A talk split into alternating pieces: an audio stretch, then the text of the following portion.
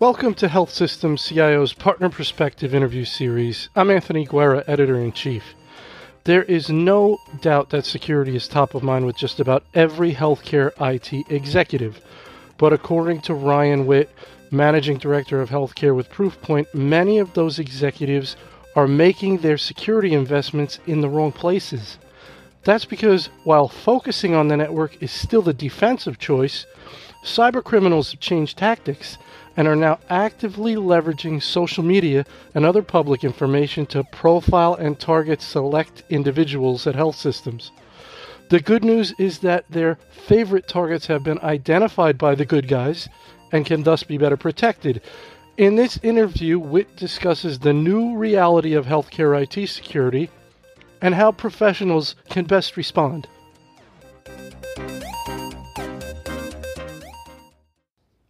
Hi, Ryan. Thanks for joining me today. I'm looking forward to chatting with you about the state of security in the healthcare industry. Thank you for making time, Anthony. Looking forward to it. Why don't you start off by telling me about your organization and your role? Sure. Uh, I work for Proofpoint. Uh, Proofpoint was founded 17 years ago, and we really do have our heritage or our DNA in email uh, protection, email security. Uh, we've evolved quite significantly since then. Uh, we are now our leading cybersecurity player in all aspects of protecting uh, what healthcare's most vulnerable attack vector, which is their people. Um, so we have a comprehensive range of solutions around uh, focusing on stopping targeted attacks, safeguarding data, training people to uh, mitigate against those attacks, etc. And then my role within the organization is I'm the managing director of the healthcare industry practice. So my I have a tunnel vision on healthcare. My my job is to make sure that we're doing the right activities uh, and the right initiatives to make sure that we're doing uh, focusing adequately on healthcare as an industry segment. Based on the way the company is set up, you're head of healthcare, and Proofpoint covers under other industries as well. So I would imagine you get together with your other managing directors in the company and talk about what everybody is seeing in different industries. That probably gives you some unique insights.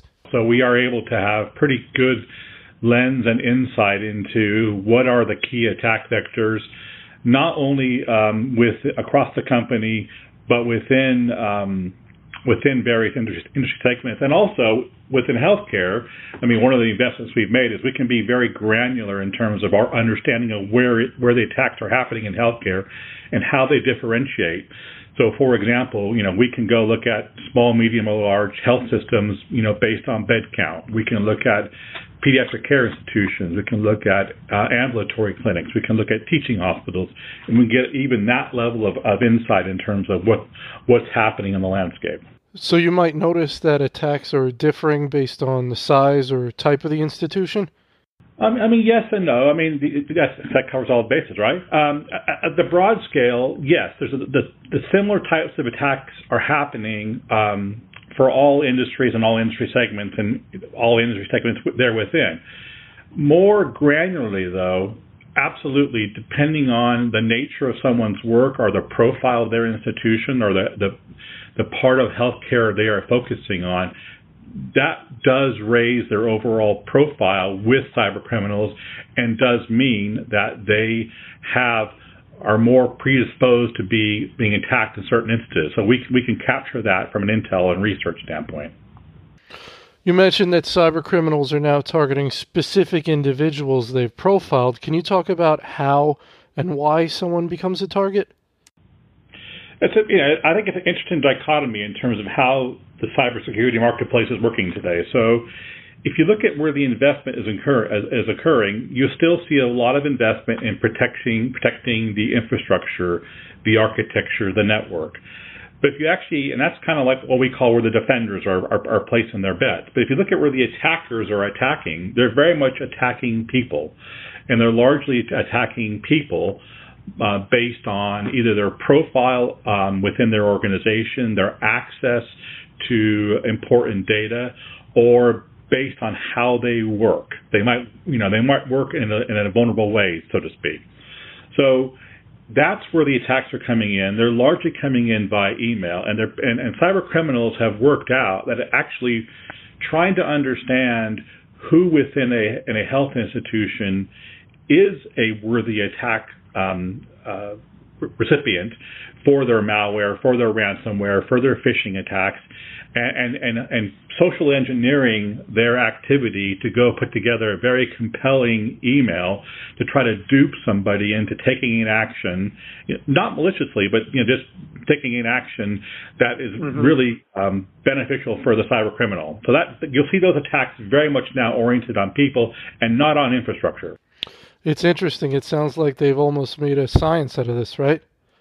I think it's a great way of looking at it. I mean, the science yesteryear was around network architecture and understanding network security, understanding where a network was vulnerable, understanding where patches were not likely to be deployed, understanding where a zero day attack might be impactful. It's completely reversed now. The science is on social engineering. It's understanding who within a, a health system's hierarchy is vulnerable to attack, who has a high profile um, focus or, or job job function that puts them in the public eye who works in a vulnerable way. Maybe they're working with your business associates and they're by the nature of their job, they have to go download, you know, files or download um, um, uh, you know, inter- interact with cloud apps. Maybe there are pharmacists within their within their health institution, and they're dealing with um, uh, opioids or OxyContin or other other uh, pharmaceuticals that have legitimate street value that can be monetized.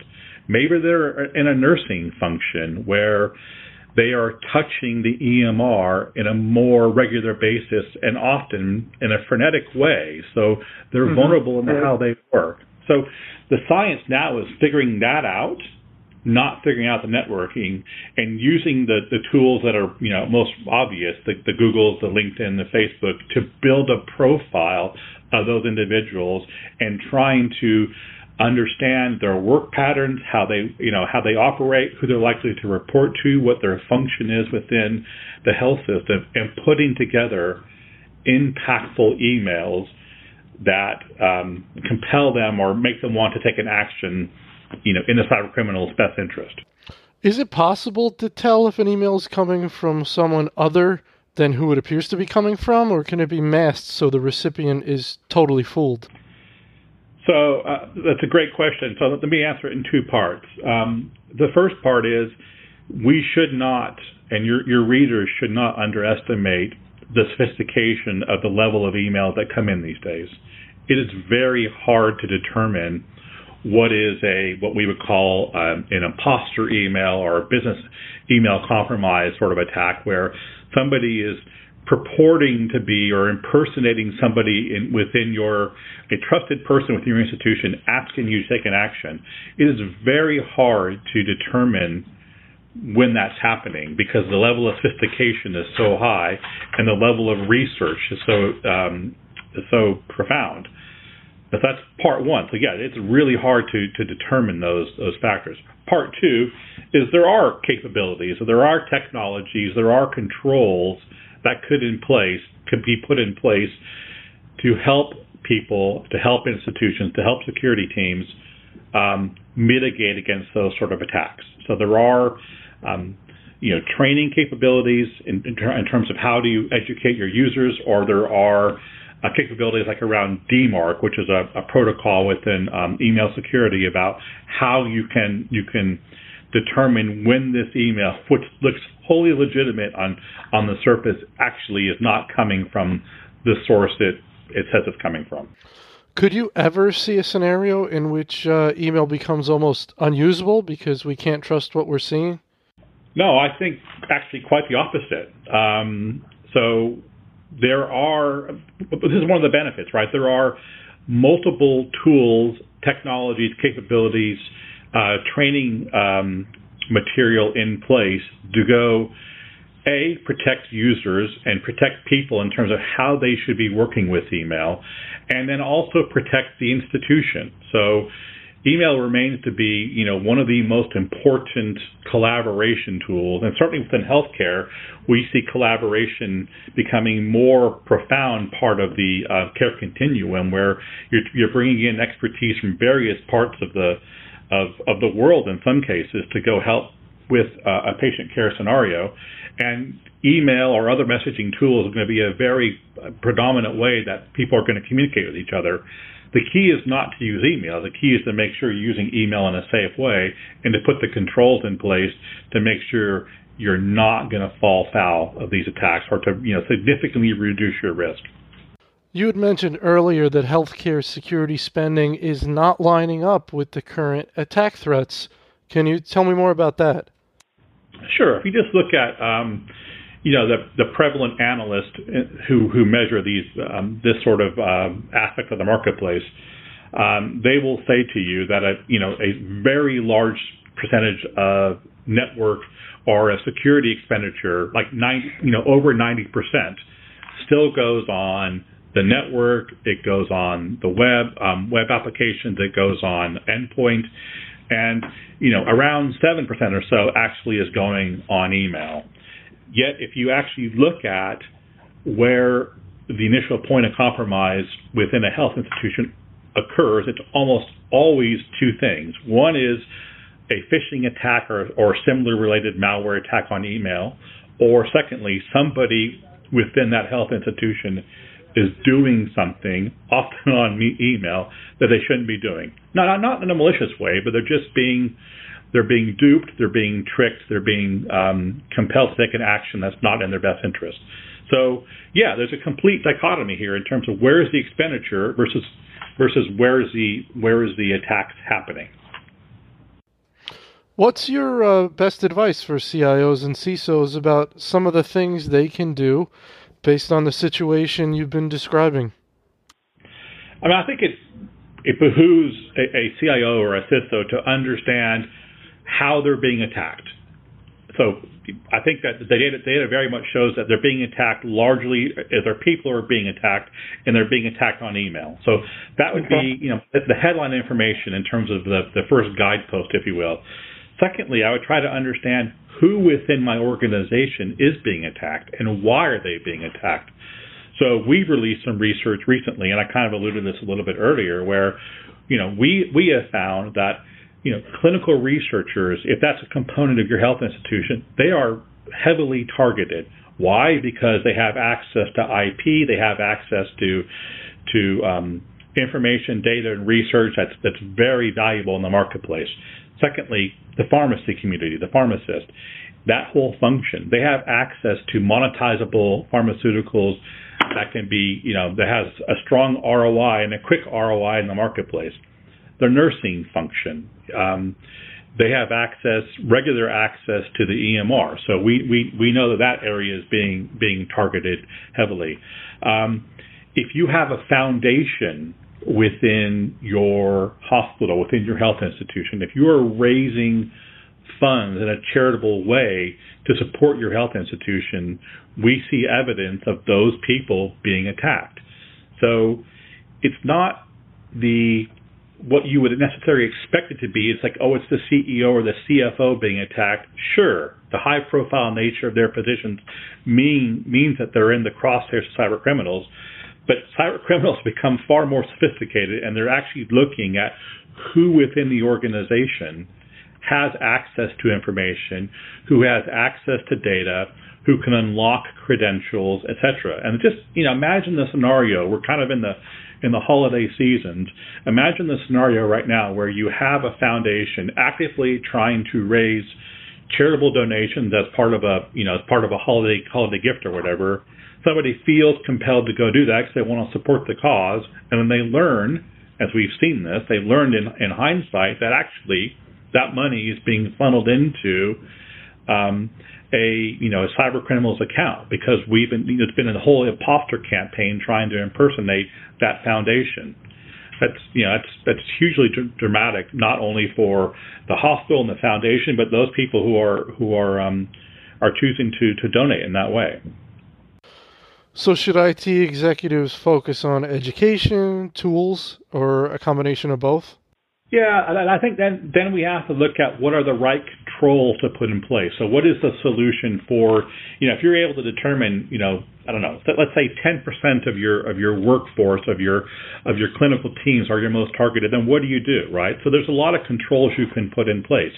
I would definitely start with training. I mean, Training is a way that you can, it's your best form of defense because they're going to be on, your, those people are on your front line, so to speak. But there are also um, technologies and capabilities I would think about as well. So I mentioned um, this protocol called DMARC, which is how you're able to determine whether a somebody is impersonating you on email or impersonating your domains. So that sort of capability that that should be looked at. Um, if you're moving a lot of data with around in your job function because that's just part of your job, there's things like encryption and DLP that can be put in place. And so there are, and there's advanced email protection capability as well in terms of just you can isolate someone's email traffic so you can make sure that they're operating in a in a safe way, so to speak, as providing no sort of harm until you're able to validate that um, that email or that website or that email traffic um, passes the, the protocols or the tests you put in place. So I guess the, the kind of the learning point here is take the time to understand that your people are being attacked, understand who is who is being attacked within your institution, and then if you had that knowledge, what controls would you put in place? And I think there are, there are multiple controls that I've alluded to. Maintaining usability has always uh, been an issue when it comes to implementing security measures. Are clinicians more accepting of their impact now that they see how much damage outages can do to patient care?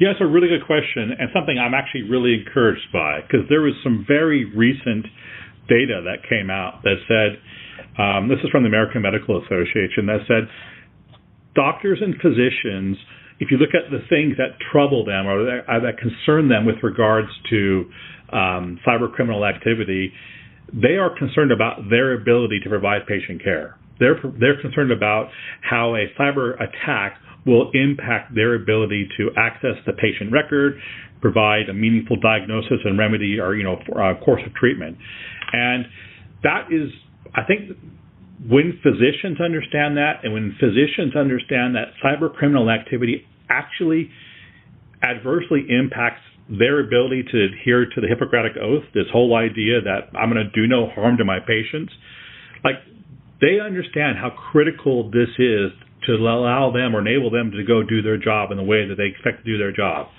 So yes, there might have been some some resistance um, historically around any sort of controls in place that impacts clinical workflow, but I think we've seen a complete change in that thought process. And I think the clinical community now want to embrace better controls because they know it actually helps them provide better overall patient care.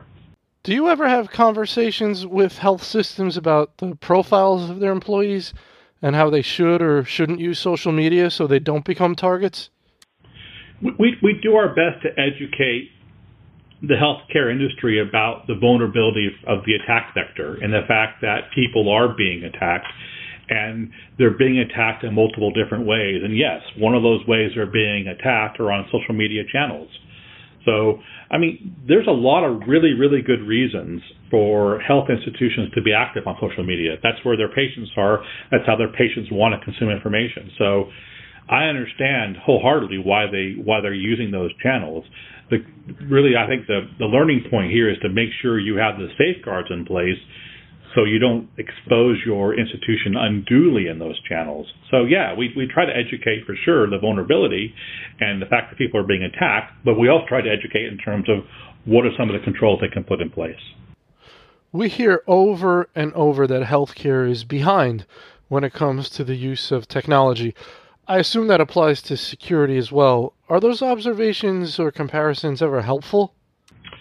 Yeah, you know, I have these discussions all the time in terms of, you know, how does healthcare as an industry compare to um, financial services or, you know, pick any other industry segment. And it, it, it always helps to a degree, right? Always understanding how others are approaching the problems is certainly a learning point there. But I think it's more, probably more relevant to understand – uh, what's happening within healthcare. And so certainly the discussions we have or I have more regularly is explain to me what my peers are doing. Explain to me what a you know what a birds of a feather, what a like for like sort of comparison is happening within my industry, which is why now we offer from a Proofpoint standpoint, we offer this kind of very granular threat intel. So if you are a children's hospital, we can give, you know, insight into what is the threat activity within the children, that pediatric care sort of segment. So it's you understand how your peers are being impacted and what what's their threat level of activity. So we find that level of granularity is probably more relevant for healthcare is is understanding that that level of insight. Also, we're seeing a lot of ransomware in healthcare. Is this industry uniquely vulnerable to that type of thing? No, I don't. I think ransomware is just a. This, I think ransomware plays to what is the current mindset of, of cyber criminals generally, right? So ransomware is a is a is a monetizable activity, and that you know we, we should not underestimate. Their focus is how on the cyber criminal activity these days is is a, how can I monetize that my activity, and so ransomware is a is a monetizable activity. It's impacting every industry segment, institutions large and small. Um, we don't see, you know, ransomware will uh, dissipate at times, but it, it, never really goes away. Um, and so, yes, healthcare is vulnerable, but it's not unduly vulnerable because every industry segment is vulnerable to, to ransomware type attacks. Very good, Ryan. Those were my main questions today. Is is there anything else you want to add? Any final words of advice for our li- listeners today about dealing with the new reality we described? I, I think just summing up, I, I, I would like to just you know reiterate or stress the point that it the data is very clear in this regard that that people within health institutions are under attack, and they're under attack uh, through email and similar messaging sort of channels. And so, I, I, I would really just guide if you could understand that sort of top level point, and then more importantly, understand who within your health institution is being attacked, what would you do differently? You know, how would you change your controls to go make sure that you are protecting the most vulnerable parts of your health system? All right, Ryan, that's that's great. I really appreciate your time today. I think this is going to be very valuable for our listeners and readers. So thank you. Anthony, enjoyed it. Thank you very much. Thank you for listening to this partner perspective interview from Health System CIO. To hear other podcasts, visit our website or subscribe to our iTunes feed at healthsystemcio.com backslash podcasts.